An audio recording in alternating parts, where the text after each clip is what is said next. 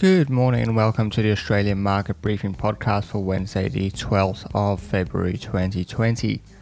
It is being reported now that on data from more than 1,000 coronavirus victims, the incubation period for the virus appears to be longer than previously thought.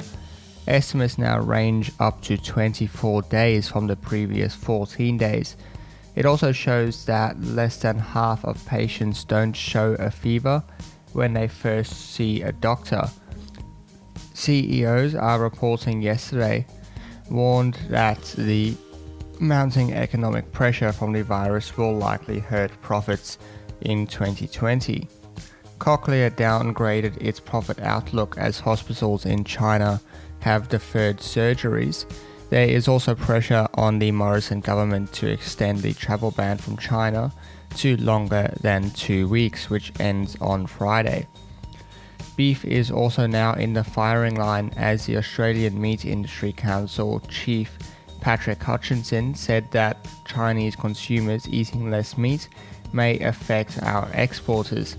He said that we will know more about the impact once the usual congestion that is caused by the Chinese in the Chinese ports by the New Year's shutdowns clears and we see what the backlog really is like.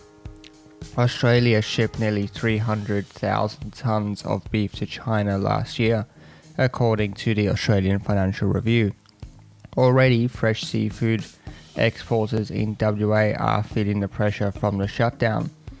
As we mentioned yesterday, Aurizon is facing a delay of 66 rail wagons on order from China.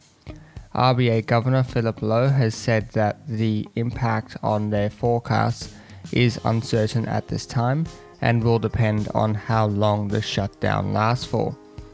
Yesterday, the ASX was up 0.61% as all sectors rose.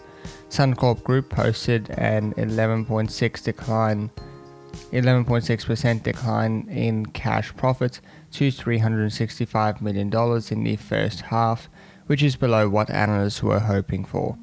They will still pay the 26 cents per share fully franked dividend, however, on March 31st, not changing from a year ago. Business confidence has risen in January from 2.5 points to negative 0.8 points. This did fall last week due to the coronavirus outbreak. Business confidence is still sitting well below the long term average of 5.8 points.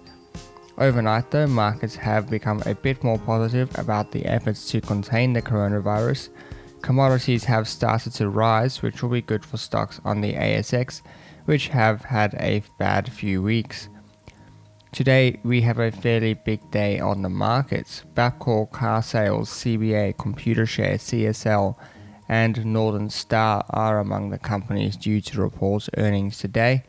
We will also see if the TPG and Vodafone merger will be allowed to go ahead, with the announcement being made this morning.